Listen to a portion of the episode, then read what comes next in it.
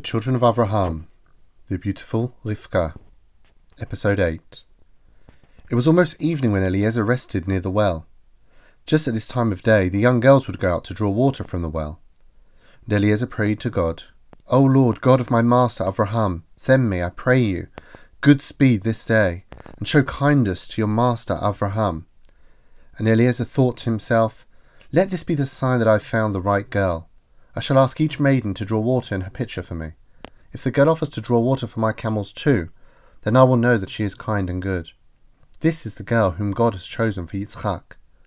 At this moment, a beautiful girl named Rivka came to the well. Eliezer noticed that the girl was very fair to look upon. He watched as she went down to the fountain and filled her pitcher with water. Eliezer ran to meet her, saying, Please give me a little water to drink. I am very thirsty after my long journey. And Rivka said, Drink, my lord. Rivka lowered her pitcher from her shoulder and gave Eliezer water to drink. When he had satisfied his thirst, Rivka said, I shall draw water again for your camels, so they too might drink. She hurried to the fountain and drew water for the ten camels. Whenever the pitcher was empty, she would return to the well and fill it again. Eliezer wondered, Is this the maiden whom God has picked for my master's son? When she had finished drawing water for the camels, Eliezer asked, What is your name, my dear maiden? Rivka, she replied. Whose daughter are you? I am the daughter of Betuel.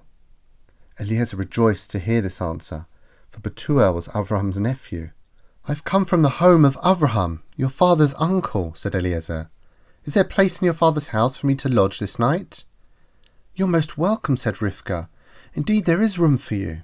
My father will be very happy to see you and to receive greetings from Avraham.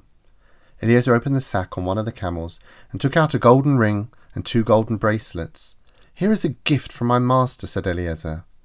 Rivka thanked the servant for his kindness and then ran to tell her father about their guest.